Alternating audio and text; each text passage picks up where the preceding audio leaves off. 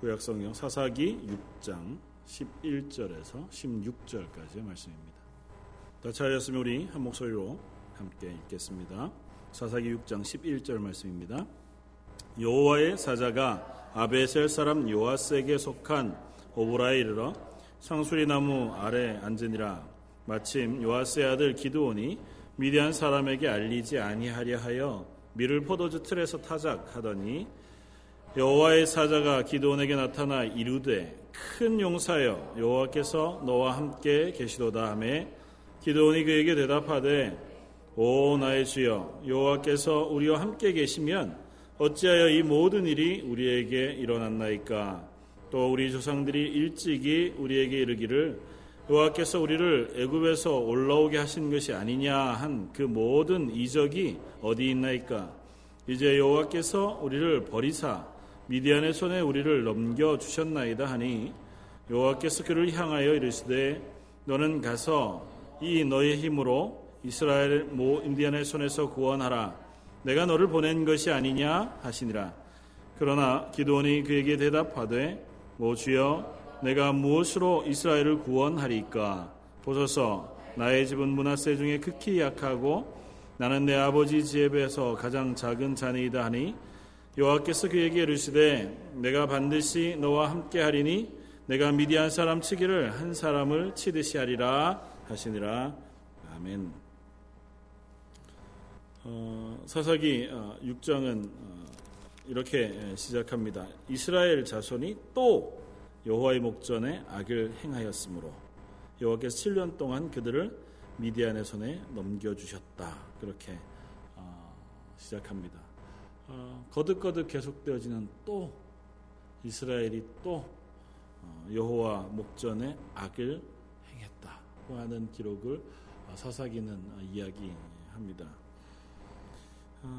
우리들의 삶 혹은 우리들의 모습과 너무 닮아 있어서 사사기를 보는 내내 우리는 때로는 불편함을 경험하게 되어집니다.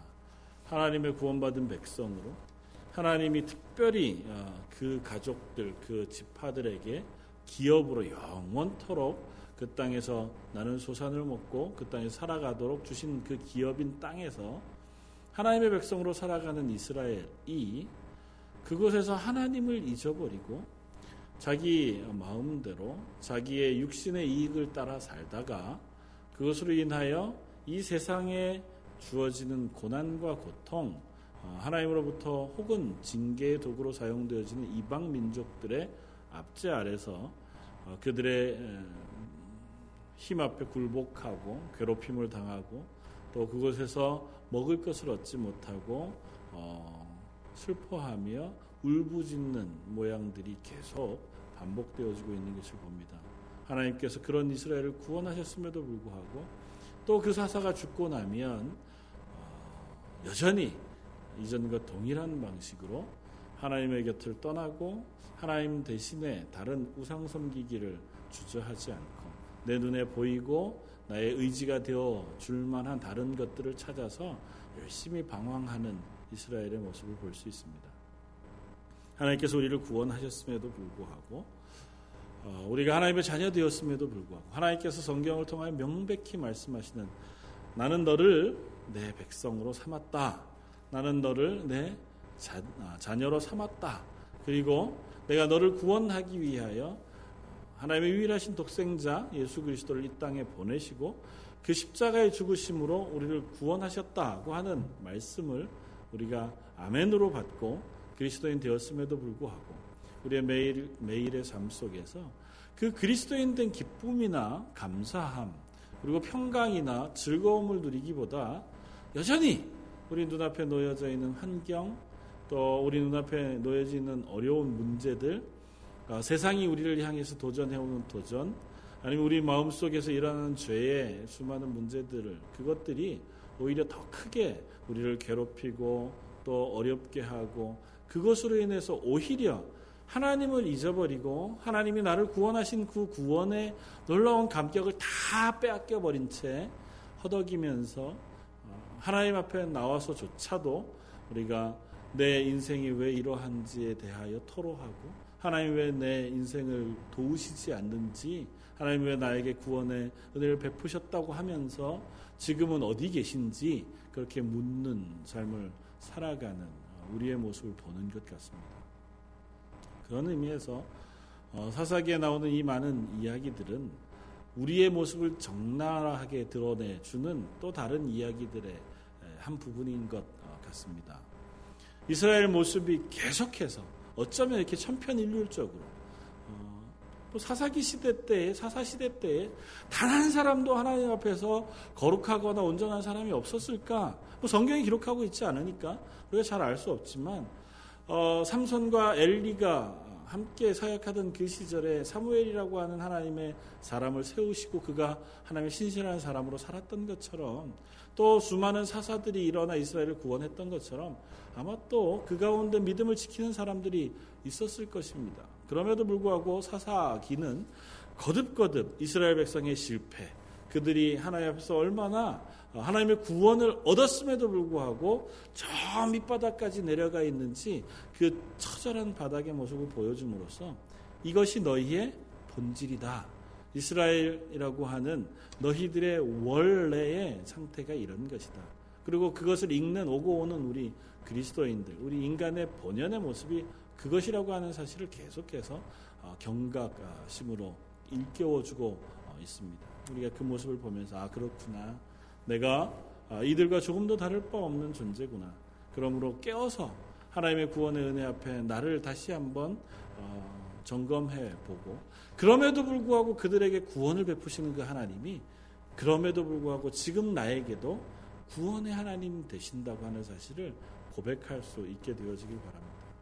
특별히 기도원 이야기는 조금만 우리가 성경을 아시는 분이라고 하면 너무 잘 알고 있는 이야기이기도 하고, 기드온이라고 하는 사람과 300명의 용사 이야기들을 우리가 자주 접합니다. 그래서 기드온의 300 용사를 찾는 교회의 슬로건들도 많이 있는 것을 우리가 압니다. 그래서 300명의 기드온 용사가 이스라엘 구원했던 것처럼 지금 이 땅을 위하여 하나님께서 찾으시는 300명의 용사가 되자, 우리가 그런 표어도 많이 외치기도 하는 것을 봅니다.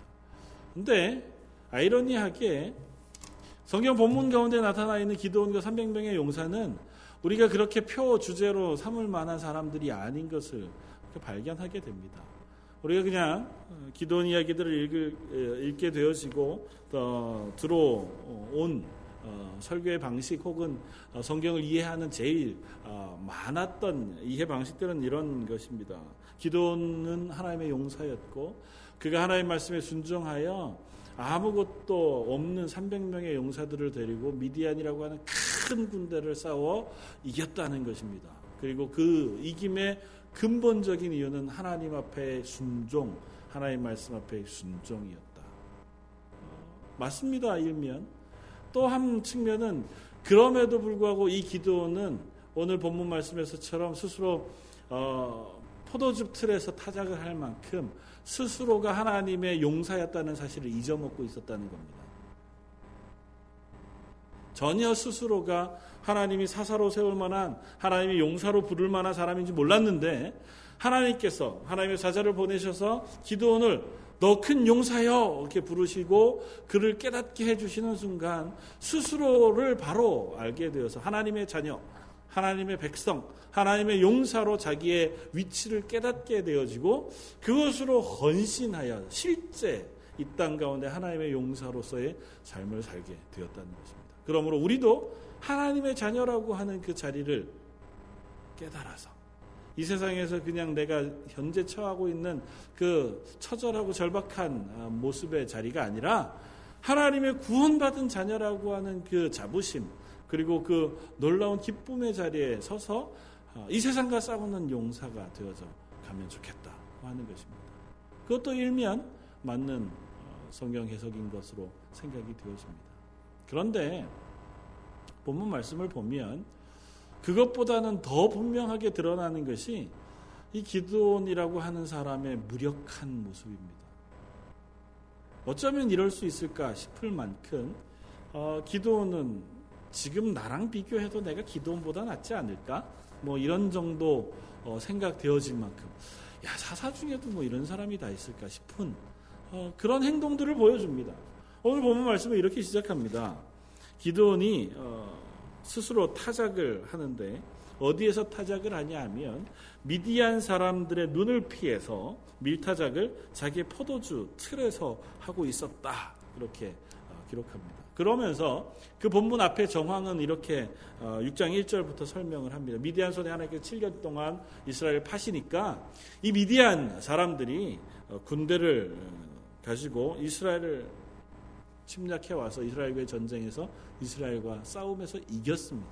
그리고 나서는 수시로 이스라엘을 침략해 들어와서 노략질하고 약탈하고 하는 일들을 미디안이라는 민족이 했습니다. 미디안 민족은 어떻게 보면 이 광야에서 유목민으로 살아가는 사람들이에요. 낙타를 타고 다니기도 하고 그렇게 다니는. 그러니까 그들이 유목하다가 이스라엘 사람들이 파종한 것이 이제 결실할 때쯤 되면 이스라엘 지역으로 넘어오는 겁니다. 가나안 땅에 넘어와서 파종해 놓은 걸 싹 몰수히 뺏어가고 그 다음에 그 동물들도 다 잡아가서 자기의 식물을 삼고는 또 없어졌다가 또 다시 열심히 농사를 지어놓으면 그것이 거둘 때쯤 되면 다시 침략해 와가지고는 물수히 가져가고 그러니까 이스라엘 사람들이 이 미디안 사람들 때문에 못 살겠는 거죠. 먹을 게 아무리 농사를 지어도 어떻게 귀신같이 아는지 이게 수확할 때만 되면 와가지고는 수확해 놓은 거, 수확할 거, 뭐 동물들, 양들 다 몰수히 가지고 가니까 미디안 사람들을 피해서 이스라엘 사람들이 산에 굴을 파고 웅덩이를 만들어서 거기에 피했다. 성경은 그렇게 기록합니다. 그러니까 그 와중 7년여라고 하는 그런 긴 시간 지난 그때에 이 기드온이라고 하는 한 사람도 자기의 살 궁리를 하고 있었습니다. 그래서 미디안 사람이 또 뭐 밀을 타작할 때가 됐으니까 아마 미디안 사람이 침략해 들어와서 자기의 밀 뭐 수확한 거 다 뺏어갈 거 아닙니까? 그러니까 타작하고 있는 모습을 안 보여주려고 혹시라도 들키면 안 되니까 빼앗기니까 포도주 이렇게 틀 속에 막 담아놓고 발로 막 밟아가지고 즙을 내놓고 이렇게 발효시키는 큰 틀 통 안에서 몰래 숨어서 밀을 타작하고 있는 겁니다. 그러니까 뭐 밀 타작하는데 통 안에서 타작하는 모습이 얼마나 처량하겠어요. 그러니까 많이도 안 했을 거고 아마 그날 먹을 거 그날 타작해서 먹고 그 다음날 또 조금 타작해서 먹고 아마 뭐 그랬을지도 모르겠죠. 어쨌든 지금 관건은 이 기드온이 미디안의 눈을 피했다는 겁니다. 몰래 숨어서 밀 타작을 하고 있다는 거죠. 근데 느닷없이 여호와의 사자가 나타납니다. 그래서 큰 용사여 이렇게 부르고 있습니다. 여호와께서 너와 함께 계시도다. 기도니 깜짝 놀라지 않았겠습니까? 몰래 숨어서 밀타작하고 있는데 웬 사람이 와가지고 큰 용사여 여호와께서 너와 함께 계시도다 이렇게 선언하니까 뭐 한마디로 답답한 거죠. 어떻게 보면 정말 창피한 상황이 된 겁니다. 한마디로 내가 하나님의 백성인 그 자리에서 제일 멀리 떨어져 있을 때, 제일 바닥까지 내려갔을 때, 제일 창피한 모습으로 있을 때 와가지고는 너 하나님의 사람이여 그렇게 부르는 거잖아요. 목사인 사람이 믿음을 다 떨어쳐 놓고 입에 풀칠하기 위해서 엉뚱한 데 가가지고 뭐 일하고 있는 그 마당에 그런데 누군가가 와서 아유 목사님 이렇게 인사를 한번 하면 뭐 참 난감하지 않겠어요? 그런 때는 그냥 인사만 하고 가지 꼭 부르기를 목사님 어떻게 뭐 이렇게 얘기하면 곤란하잖아요. 기도원이 그런 상태라고요. 하나님의 백성인데 하나님이 주신 땅에서 하나님이 우리 가족을 위하여 영원토록 기업으로 주신 땅에서 내가 수고하여 밀을 심고 하나님이 축복하여 밀을 거뒀어요. 그런데 그 밀을 몰래 숨어서 미디안 사람한테 안 뺏기려고 타작하고 있는 그때에 하나님의 사자가 와서 야, 너 큰 용사야. 하나님이 너와 함께 계신다고 선언하시니까 속에서 답답함과 창피함이 함께 올라왔겠죠. 대뜸 그 사자한테 이렇게 얘기합니다. 13절에 기드온이 그에게 대답하되 오 나의 주여, 여호와께서 우리와 함께 계시면 어찌하여 이 모든 일이 우리에게 일어났나이까? 또 우리 조상들이 일찍이 우리에게 이르기를 여호와께서 우리를 애굽에서 올라오게 하신 것이 아니냐 한 그 모든 이적이 어디 있나이까? 이제 여호와께서 우리를 버리사 미디안의 손에 우리를 넘겨주셨나이다. 그런 말 마십시오. 창피한 마당에, 또 답답한 마당에 거기에 반박하고 있는 겁니다.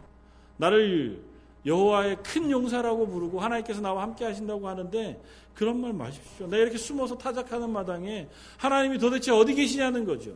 하나님이 우리를 구원하셨던 그 큰 구원을 내가 알기는 알아요. 근데 그 하나님이 나와 함께 계시다면 내가 이 지경 이 모양으로 있는 게 말이나 되냐는 거죠. 하나님이 나를 사랑하시고 우리 이스라엘을 구원하셨던 그 놀라운 구원의 능력을 가지고 계신 분이라고 내가 들었는데, 그것이 사실인데 그 하나님이 우리와 함께 계시다면 지금 이럴 수는 없다는 겁니다. 나도 이런 상태에 있는 것이 스스로 창피한 거고 하나님이 살아계신가 묻고 싶은 심정에 있다는 거죠. 우리들도 그렇지 않나요? 하나님이 우리를 구원하셨다는 사실을 너무나도 잘 알고 있음에도 불구하고 하나님 도대체 어떻게 된 겁니까? 우리가 살아가는 게 너무 힘듭니다. 그리스도인으로 하나님이 우리를 사랑하셔서 예수님까지 보내주셨다고 성경은 분명히 말씀하시는데 그 하나님의 사랑을 내가 도무지 알 길이 없습니다.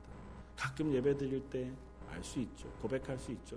그러다가 닥치는 환경이나 상황이나 뭐 문제들을 보면 아, 이때는 왜 하나님이 아무 말 안 하시지? 침묵하고 계시지? 도대체 왜 하나님은 말씀 안 하시는 걸까? 그런 생각이 들 때가 있어서 답답함에 하나님 앞에 기도할 때가 우리 있지 않습니까? 일본의 소설 가이기도 한 엔도 슈샤쿠라고 하는 사람이 쓴 침묵이라고 하는 소설이 있습니다. 하나님 왜 침묵하시지? 그렇게 묻는 거예요.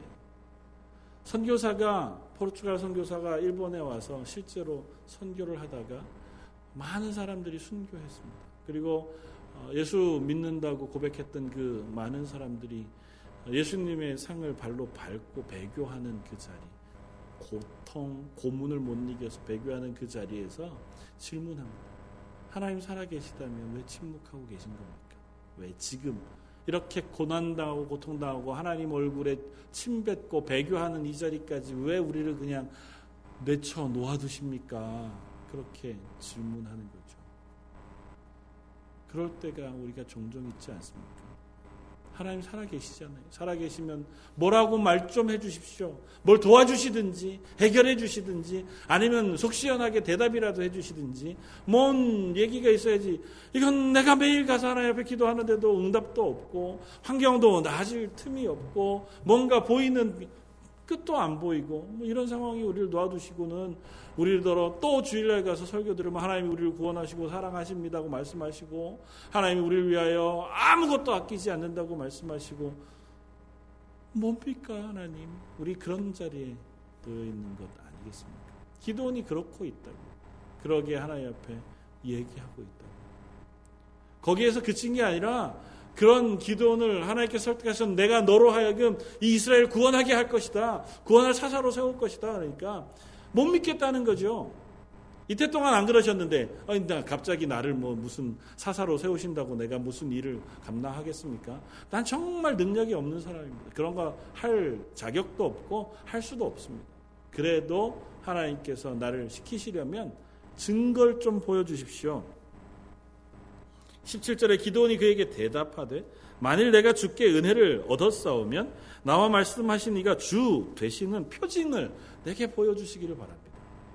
당신이 하나님의 사자라는 그 증거를 나한테 보여주셔야 내가 믿겠습니다. 그러면 내가 이스라엘을 구원하는 사람, 그 용사로 내가 한 발 걸음을 걸을 수 있겠습니다. 한번 보여주십시오. 하나님이 그 여호와의 사자를 통하여 응답해 주십니다. 그가 제단 위에, 바위 위에, 소쿠리에 담아서 드린 그 제물들을 불로 태워 하나님께서 하나님의 사자를 보내신 것인 것을 확인하게 해주세요. 그것에 그친 게 아니에요.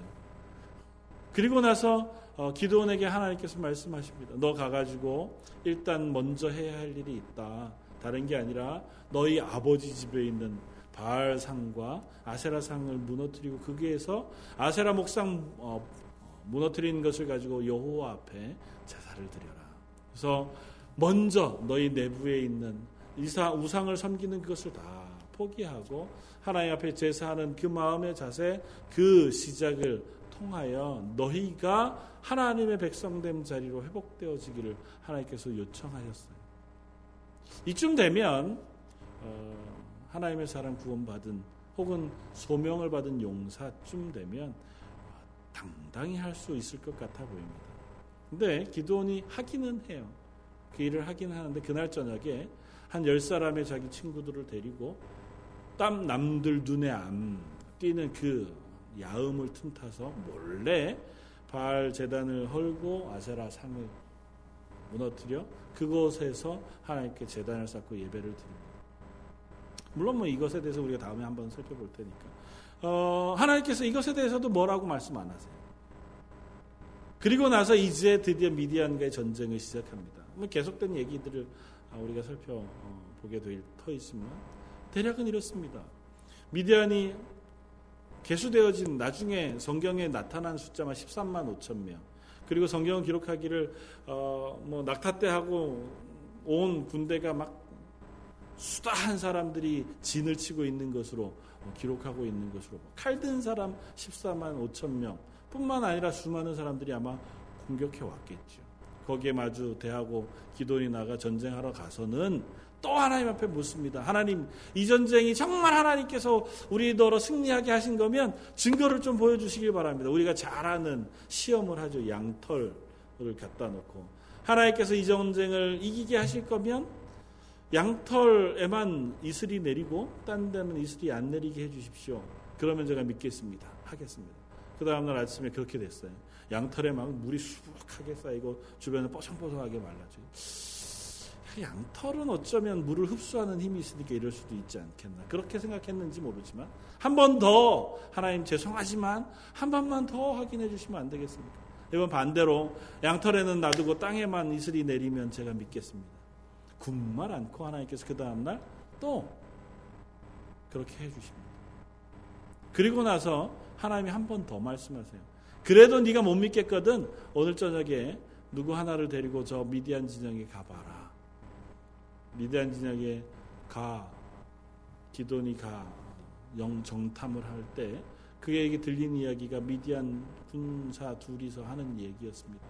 야, 어젯밤에 꿈을 꿨는데 이 큰 떡덩어리가 이 미디안 진영으로 굴러들어와서 모든 진영을 초토화시켰다는 겁니다. 그러니까 듣고 있던 한 사람이 야, 그게 다른 게 아니라 요아스의 아들 기드온의 칼이다. 그렇게 고백하는 고백을 듣습니다. 몰래 가서 정탐하는데 그럼 정탐하는 기드온의 마음에 하나님께서 이 전쟁을 이기게 하실 것이라는 확신을 그제야 가지고 이 전쟁을 하러 나아갑니다. 이쯤 되면 기드온 정도쯤의 믿음은 우리도 가진 것 같아 보이지 않습니까?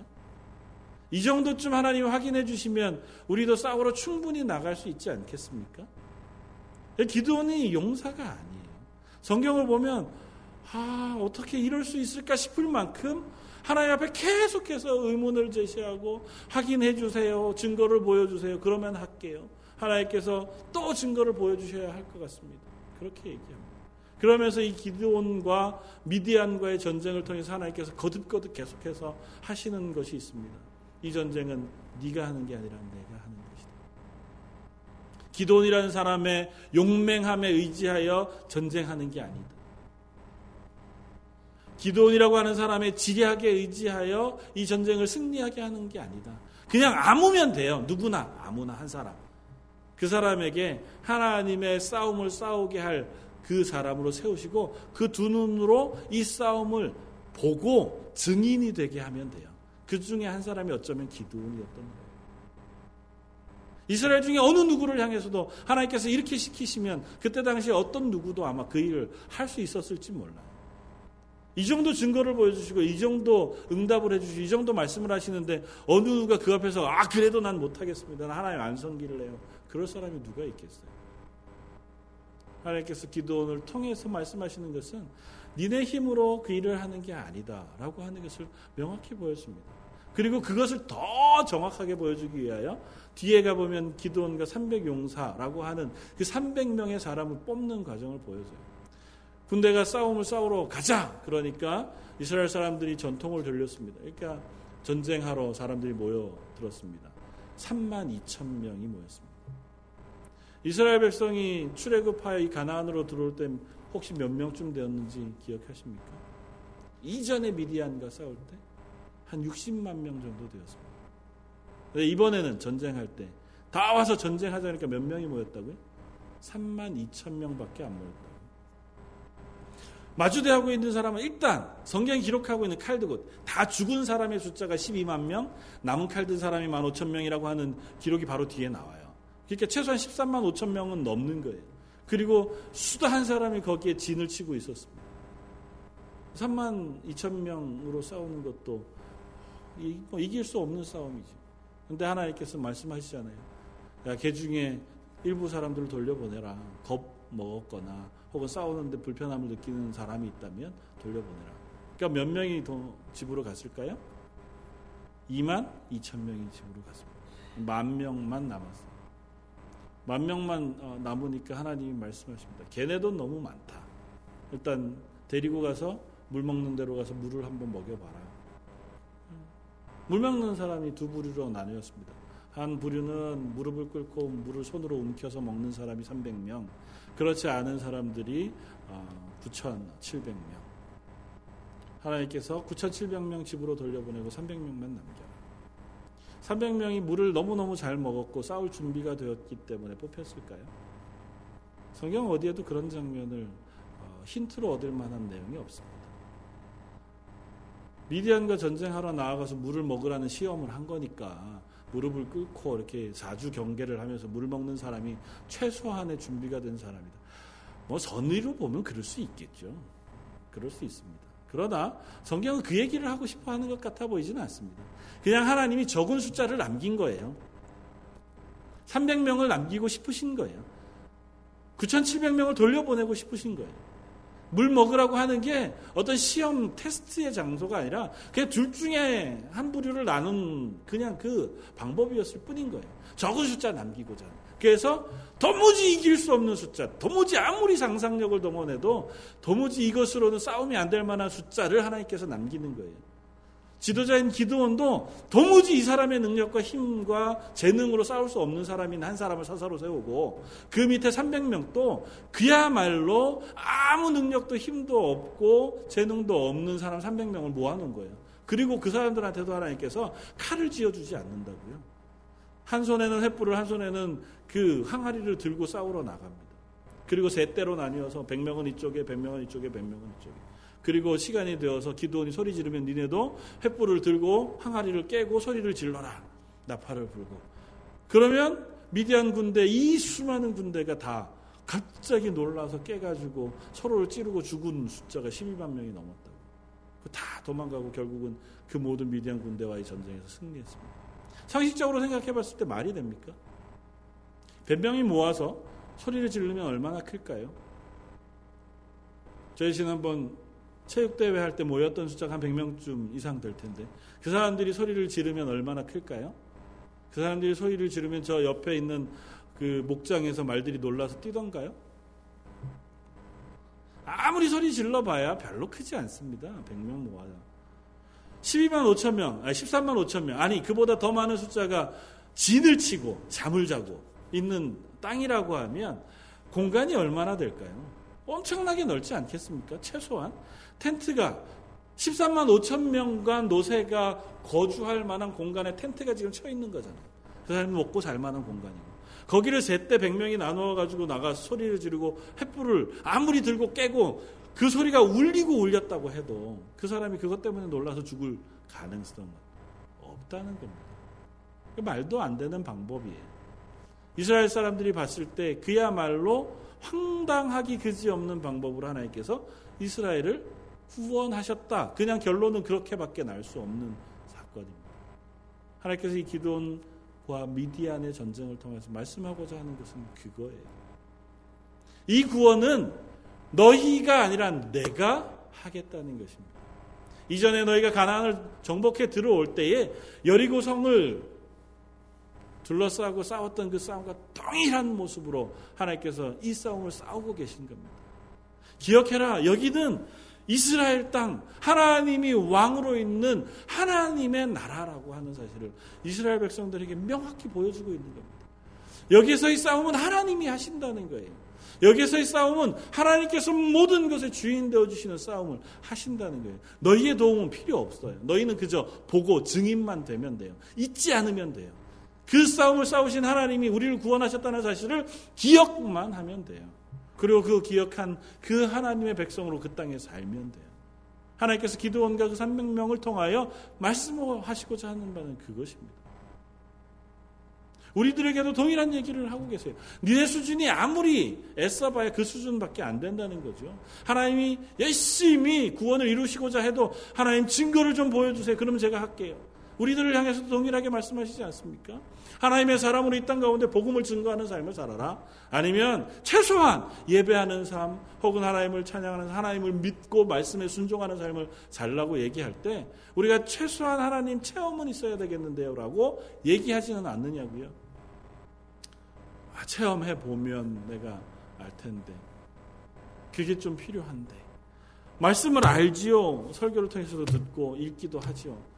근데 정말 나한테 그렇게 하라고 하시면 한 번이라도 하나님이 그런 응답을 주시면 내가 정말 예수 믿을 수 믿기가 쉬울 것 같은데 저한테 아직은 그런 게 없어서 아직은 참 어려워. 믿기는 믿어요. 제가 그걸 못 믿는 건 아닌데 실제로 사는 데는 아직 어려움이 있습니다. 그것이 우리의 고백 아닙니까? 알죠. 예수님이 십자가에 달려서 나를 위해서 죽으신 사실을 알죠. 저도 그걸 믿습니다. 그래서 제가 구원받은 사실이 너무너무 감사해요. 그래서 내가 죽으면 하나님 나라 갈 것으로 믿고 그것이 얼마나 하나님 앞에 감사한지 모릅니다. 라고는 고백하지만 그 하나님의 말씀에 순종하는 삶을 사는 것에는 우리가 조금 주저하지 않나요?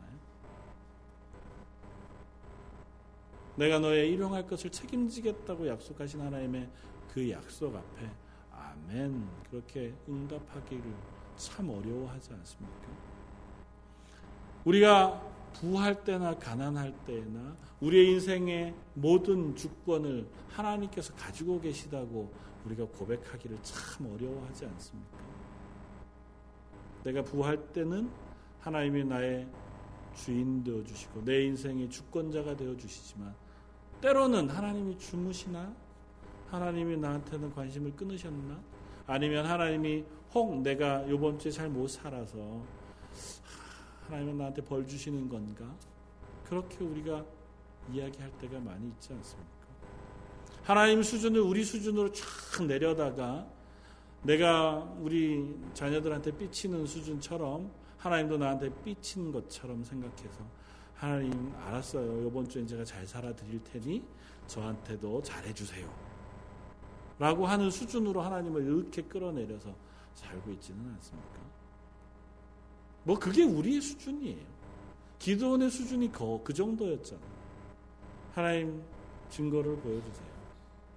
얼마나 황당한 증거예요. 사사로 불린 사람이 300명의 용사와 13만 5천이 넘는 그 수많은 군대와 싸우러 나가기를 담대히 했던 기도원이 하나님 대신에 요 양털 뭉치에만 비간 오게 해주시기 바랍니다. 그렇게 기도하는 게 얼마나 유치합니까? 우리들의 믿음도 그 정도 수준이라고 하는 사실을 성경은 분명하게 드러내주는 겁니다. 우리가 아무리 잘난 척 해보아야, 내가 믿음이 아무리 있는 척 해보아야, 내 신앙이 정말 다 좋은 척 해보아야 기도원 정도의 수준에 우리가 있는 존재들이라고 하는 사실을 드러내주시는 것이고 그럼에도 불구하고 하나님께서 그런 기도원과 이스라엘을 선택하시고 구원하시고 하나님의 백성으로 지키시는 싸움을 하고 계시다는 사실을 우리에게 말씀하고 있는 거예요. 그러니 너희가 그 구원을 보았다면 이제는 그 본 사람으로 이 그 본 구원받은 이스라엘 백성으로 살기를 요청하는 겁니다. 기드온과 300명의 용사들을 통하여 구원받은 이스라엘이라면 이제 구원받은 사람으로 살아야 하지 않겠느냐고 하나님께서 말씀하시는 거예요.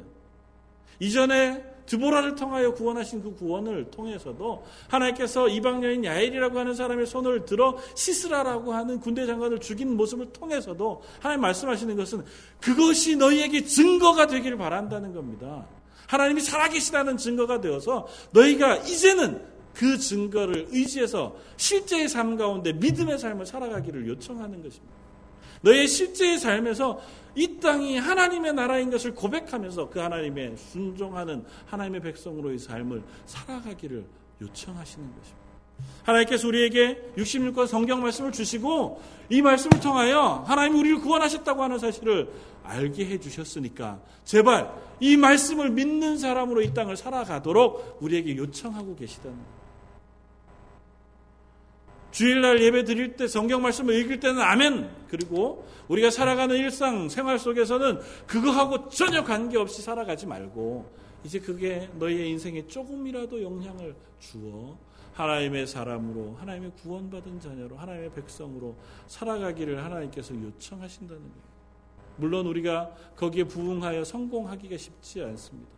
이스라엘이 계속되어지는 역사 가운데 거듭거듭 실패했던 것처럼 우리는 그저 그 수준에 있는 사람들일지도 모릅니다. 평생을 애쓰고 신앙생활하고 믿음을 지키려 노력해 보아도 여전히 우리는 하나님의 그 수준에 도달하지 못하여 나는 죄인이구나, 나는 공고한 사람이로다, 왜 내 속에 하나님의 말씀을 지키고자 하는 열심과 욕심이 있음에도 불구하고 여전히 또 다른 한 마음이 나를 죄악으로 이끌고 가느냐, 그 고백하는 사도 바울의 고백까지 우리가 밖에 다다를 수 없는 존재들인지도 모릅니다. 그럼에도 불구하고 기억하자는 거죠. 그럼에도 불구하고 나를 구원하신 하나님의 그 구원을 기억하자는 거죠. 그 하나님이 살아계시다고 하는 사실을 입술로 고백하고 삶에서 고백하자는 겁니다. 이스라엘이 그 구원을 경험하고 나서 또 바로 뒤에 보면 이스라엘이 또 여호와의 목전에 악을 행하여 라고 성경은 기록합니다. 적어도 거기로 돌아가지는 말아야 한다는 것을 말씀하고 있는 겁니다. 하나님의 구원이 우리에게 임하였고 그것으로 인해 하나님의 자녀가 되었으며 하나님의 구원을 체험하고 그 사실을 성경을 통하여 명확히 계시해 주었다면, 우리가 그 사실을 믿고 믿음으로 고백하여 아멘으로 받았다면 다시는 또 그 자리로, 또 여호와의 목전에 악을 행하여 내 눈에 보이고 내 손에 잡히는 또 다른 우상, 또 다른 물질, 그 보장거리를 찾아 그거에 기대고 그것에 나를 의지하는 자리로는 나아가지 말아야 하지 않겠느냐고 사사기는 우리에게 거듭거듭 말하고 있는 것입니다. 사랑하는 성도 여러분, 우리가 하루 시작할 때 혹은 한 주를 시작할 때라도 그 하나님이 나의 하나님 되십니다 라고 고백하며 시작할 수 있기를 바랍니다. 우리가 매일 매순간 24시간을 다 하나님의 자녀로 살아갈 수 없다 할지라도 매 순간 실패하고 그 자리에서 다시 되돌이켜서 하나님이 지금도 나를 사랑하고 계시고 나를 지켜보고 계시고 나를 구원해 주시는 은혜를 베푸신다고 하는 사실을 상기해서 다시 하나님 앞에 나아가 무릎 꿇고 회개하고, 하나님 내가 죄인입니다, 나로서는 더 하나님의 뜻에 순종할 힘이 없지만 저를 도우셔서 하나님의 뜻에 순종하는 자리에 서게 해주십시오, 그렇게 기도할 수 있는 저와 여러분들 되시기를 주님의 이름으로 부탁을 드립니다. 한번 기도하겠습니다. 하나님, 기도원의 모습을 바라보면서 우리가 가지고 있는 그 연약한 모습을 또 발견합니다. 아무리 우리가 믿음이 있노라고 스스로 자인해 보아도 우리는 여전히 눈앞에 보이는 것이나 혹은 손에 잡히는 것, 그리고 우리의 욕심이 향하는 그 곳에서 자주자주 하나님의 구원의 은혜를 잊어버리고 하나님의 주인 되시는 그 사실을 놓쳐버리는 존재인 것을 고백합니다.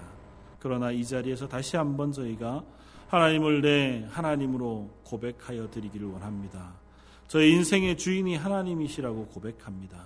저희를 여전히 지키시고 우리를 대신하여 싸우시는 하나님이 나의 하나님이라고 고백하여 드립니다.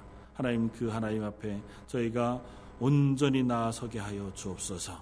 저희 런던 제1장로교에 속한 모든 성도들이 그 하나님 앞에서 그 하나님의 구원을 매일매일 고백함으로 그 기쁨과 감사가 넘치는 매일매일이 되게 하시고, 그 구원의 기쁨과 감사가 우리 매일의 삶 속에서 현실 가운데 하나님의 자녀로 기쁨과 승리의 삶을 살아가게 하는 원동력이 되게 하여 주옵소서. 성령님께서 그 힘과 능력을 허락해 주시기를 원하오며, 모든 말씀 예수님 이름으로 기도드립니다.